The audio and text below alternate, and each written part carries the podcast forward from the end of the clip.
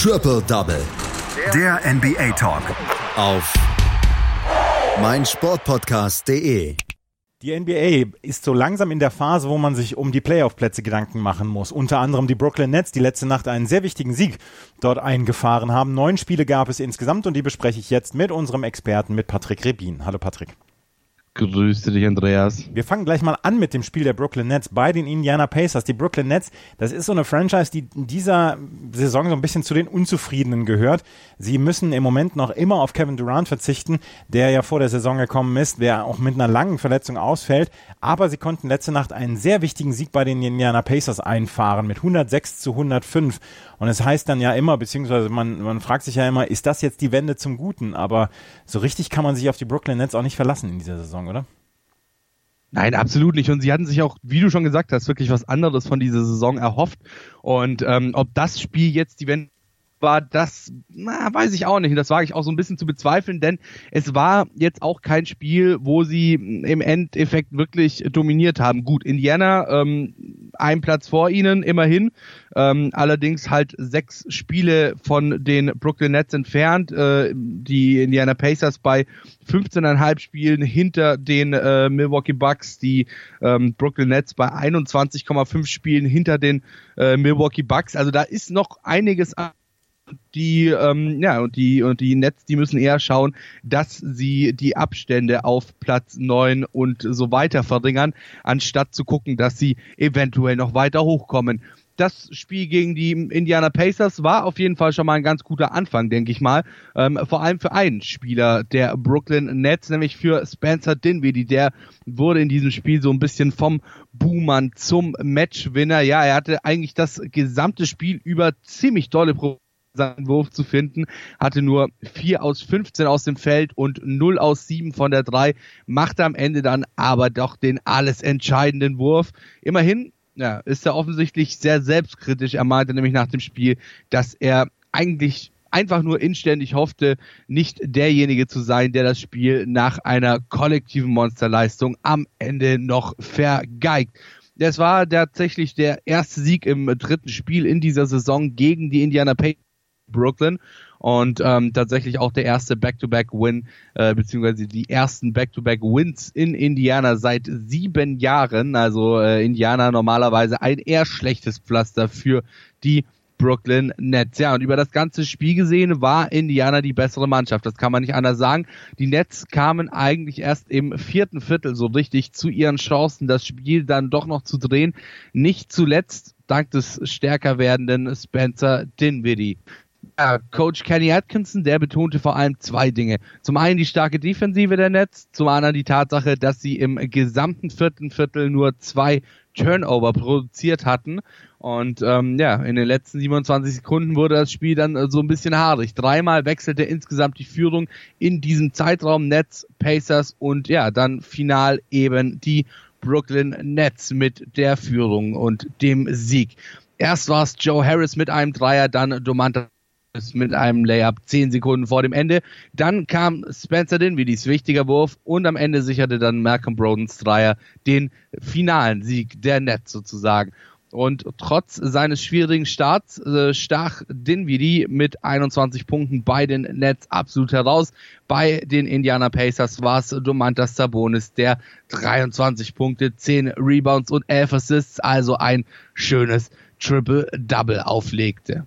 Wie sieht's bei Kyrie Irving im Moment aus? Ja, Kyrie Irving ähm, ist halt auch so eine Sache, ne? Weil, wie gesagt, das war ja im Grunde genommen das, wovon sie extrem viel erhofft hatten von sowohl Kyrie Irving als auch äh, Kevin Durant. Aber ja, Kyrie Irving spielt momentan nicht. Ähm, ist ja auch verletzt äh, am Knie und wir wissen alle, dass Knieverletzungen gerade in der NBA äh, ein, ja, eine, eine schwierige Geschichte sind, dadurch, dass im Basketball halt vor allem das Knie auch sehr, sehr stark belastet wird. Ähm, also es bleibt abzuwarten, wann Kyrie Irving dann wieder zurückkommen kann. Äh, und dann auch wirklich so ein bisschen seine, seine finale Form vielleicht auch zeigen kann. Vielleicht geht's dann auch wieder eher bergauf für die Brooklyn Nets, aber solange müssen sie halt eben mit dem Material zurechtkommen, das sie äh, derzeit haben. Und äh, ob das für die großen Sprünge dann auch letzten Endes in den Playoffs reicht, das wage ich zumindest am aktuellen Punkt der Saison ja eher zu bezweifeln. Die Brooklyn Nets im Moment auf Platz 7 in der Eastern Conference haben ja so ein bisschen Puffer haben sie auf die Washington Wizards. Sie äh, profitieren im Moment davon, dass die ähm, Eastern Conference mit sechs Teams sehr gut bestellt ist, aber dann, dass danach wirklich ein großer Abfall ist und Brooklyn kämpft im Moment mit Orlando und den Washington Wizards und vielleicht sogar noch den Chicago Bulls um die Plätze 7 und 8 in der Eastern Conference. Wir gehen mal rüber in die Western Conference. Da gab es nämlich zwei interessante Spiele. Unter anderem das Spiel der Utah Jazz bei den Dallas Mavericks. Die Dallas Mavericks, die gestern noch für Nachrichten gesorgt haben, dass sie Michael Kidd Gilchrist unter Vertrag genommen haben, der von seinem ehemaligen Team gewaved worden ist, haben aber hier verloren gegen die Utah Jazz mit 119 zu 123. Erste Frage, wie ist das Spiel gelaufen? Und auf Michael Kidd Gilchrist kommen wir danach noch zu sprechen.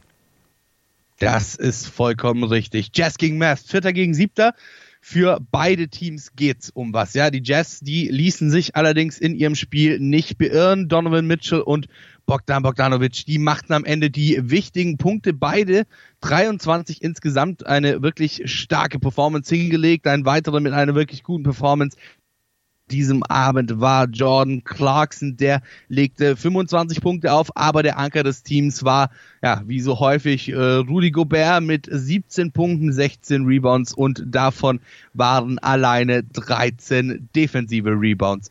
Auch die Mavs, die ließen sich nicht lumpen. Tim Hardaway Jr. hatte ein Season High mit 33 Punkten, Christas Porzingis 28 Punkte im siebten Spiel in Folge mittlerweile schon ohne Luka Doncic und man merkt wirklich, wie sie müssen und was Luka Doncic wirklich für ein Anker im Spiel der Dallas Mavericks ist.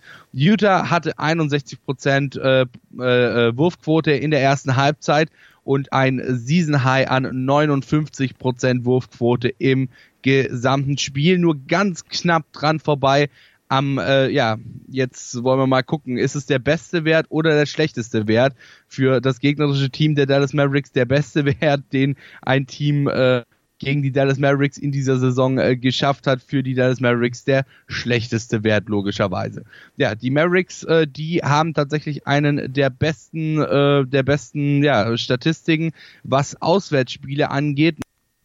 Acht sind aber nur noch bei 14 und 4 zu Hause. Also ähm, ja, sind eher so ein Auswärtsteam als ein Heimteam bisher in dieser Saison ähm, und haben tatsächlich ja mittlerweile vier ihrer letzten fünf Spiele daheim verloren. Bogdanovic, der lieferte besonders am Ende ab. Als Mann für die richtigen Punkte in den wichtigen Minuten ist er der erste Spieler, der in dieser Saison mehrere Buzzerbeater getroffen hat. Es war der dritte Sieg mittlerweile in Folge für Utah nach einer kleinen Hängerphase, wo sie nicht so ganz äh, zu Rande gekommen sind, aber jetzt scheint wieder alles gut zu werden und somit können sie wieder anfangen, dann auch in der Tabelle oben anzugreifen. Schaut ja gar nicht mal schlecht aus. Ähm, tatsächlich ein um, ja, um das, um das genau zu sagen, für beide Teams. Utah momentan auf Platz 4 in der Western Conference, ähm, nur zwei Spiele hinter den LA Clippers und zweieinhalb Spiele hinter den Denver Nuggets auf 2 und 3. Und ähm, ja, die Dallas Mavericks, die stehen zumindest momentan mal auf dem Playoff-Platz. Siebter äh, mit neun Spielen hinter den LA Lakers, ein halbes Spiel hinter den OKC und äh, anderthalb Spiele hinter den Houston Rockets auf Platz 5. Also da ist auch noch sehr, sehr für Veränderungen in der Western Conference und wer weiß, vielleicht können die Mavs ja mit ihrer, du hast sie erwähnt, neuesten ähm, Addition, Teamaddition sozusagen, äh, dann so ein bisschen, so ein bisschen angreifen. Ja, denn für ein bisschen Entlastung im Spiel der Mavericks könnte Michael Kidd Gilchrist sorgen. Der 26-jährige Small Forward kommt, nachdem er zuvor von den Hornets gewaved wurde. Kid Gilchrist könnte vor allem als Defensive so ein bisschen eingesetzt werden bei den Dallas Mavericks, um von der Bank die geplagten Starter zu entlassen, äh, zu entlasten natürlich, nicht entlassen. Das wurde Kid Gilchrist erst von den, äh, von den, von den Charlotte Hornets.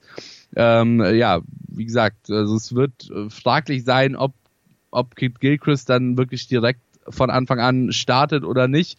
Äh, momentan äh, Dorian Finney-Smith bei den äh, Dallas Mavericks äh, als gesetzt auf Small Forward. Ich bin gespannt. Also ich denke mal, dass er erstmal von der Bank kommen wird, sich da als äh, Rollenspieler zu etablieren hat und äh, dann sieht man weiter, ob er ja eben für fähig gehalten wird, das Ganze auch als Starter fortzuführen und natürlich vor allem auch, ob es sinnvoll ist, ihn als Starter einzusetzen oder nicht vielleicht ihm doch eher mehr Minuten von der Bank zu geben und dafür eben, wie gesagt, für ein bisschen Entlastung zu sorgen. Galt Michael Kidd Gilchrist nicht vor Jahren mal als Riesentalent? Es, es ist halt, es ist halt, äh, ich meine, wie gesagt, der kommt von den Charlotte Hornets. ja. Da ist das bei, bei solchen Teams ist das, bei solchen Teams ist das ja immer so eine Sache mit diesen riesigen Talenten, weil halt, ähm, wenn das Team nicht ganz so gut ist, dann auch gerne mal so ein bisschen Talent verloren geht. Also ich bin mir sicher, dass, äh, dass Kid Gilchrist jetzt bei den äh, Dallas Mavericks auf jeden Fall besser aufgehoben ist als bei den äh, Charlotte Hornets. Und ich meine, wir werden sehen, wie er sich zeigt es ist ja auch nicht ausgeschlossen, dass er dann am Ende starten darf äh, oder ja, äh, äh ob er halt eben seine, seine Bankrolle so annimmt. Insofern bin ich auf jeden Fall mal gespannt, wie es wird. 2012 war ja der zweite Pick der Charlotte Hornets damals und deswegen meine etwas erstaunte Nachfrage. Auf jeden Fall, er ist jetzt bei den Dallas Mavericks unter Vertrag. Die Dallas Mavericks haben bei den Utah Jazz verloren und die Dallas Mavericks hat man so ein bisschen das Gefühl, sie springen im Moment etwas zu kurz, oder? Ich meine, die äh, Mavericks sind im Moment auf Platz 7 in der Western Conference, werden wohl die Playoffs erreichen, weil sie haben im Moment sieben Spiele Vorsprung vor Portland. Aber gegen die Großkopferten aus der Western Conference, Utah, Clippers, Denver, Lakers, da scheinen sie im Moment noch an der Wand abzuprallen. Ne, wie gesagt, ähm, Luka Doncic fehlt halt definitiv ja. im Spiel, im Spiel der, der Dallas Mavericks. Ich meine, es ist ja der Wahnsinn. Wir haben schon so oft in dieser Saison, auch in der letzten Saison in seiner Rookie, äh, in seinem Rookie-Jahr drüber geredet, ähm, wie krass dieser Typ einfach spielt für sein Alter. Und ähm, genau das ist es eben auch so ein bisschen, was äh, den Dallas Mavericks fehlt. Ich meine, der Typ hat, der, der Typ steht dort mit seinen 21 Jahren ist er, glaube ich, alt, ne? Wenn mich nicht alles täuscht, oder sogar erst 20 und ähm, nimmt im Grunde genommen das Spiel in die Hand und äh, hat aus den Dallas Mavericks, die ja irgendwo so zwischen 8 und 10 rumdümpeln, äh, bestenfalls, ein Team gemacht, wo du dir denkst, wie könnte dieses Team nicht in die Playoffs kommen, beziehungsweise was würde uns eigentlich alles fehlen, wenn dieses Team am Ende nicht in die Playoffs kommt. Ähm, und insofern, das ist auf jeden Fall ein riesiges, ein riesiges Achievement von äh, Luka Doncic in dieser Saison. Ähm, und ja, wie gesagt, man merkt einfach wirklich, dass er im Spiel der Mavericks fehlt, dass so ein bisschen äh, dieser, dieser Dominator im Spiel der Mavericks fehlt, der dem Team dann auch mal sagt, wo es lang geht. Und ähm, wie gesagt, es ist halt allein schon wahnsinnig, dass dieser junge Spiel genau diese Person im Spiel der Dallas Mavericks ist.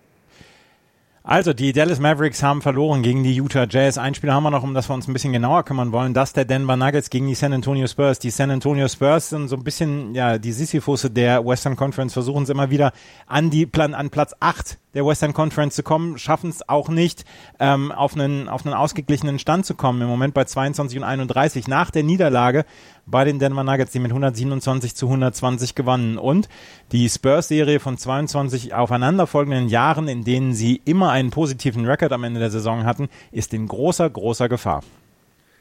Definitiv, vor allem wenn man solche Spiele wie das äh, von der letzten Nacht anguckt, wo die Nuggets eigentlich ja einfach nur eine wahnsinnige Aufholjagd gestartet haben und am Ende das Spiel noch gewonnen haben von 23 tief zum Sieg. So lässt sich dieser Arbeitstag der Jungs aus Denver zusammenfassen und ähm, so lässt sich eben auch Serie der Spurs in dieser Saison so ein bisschen zusammenfassen.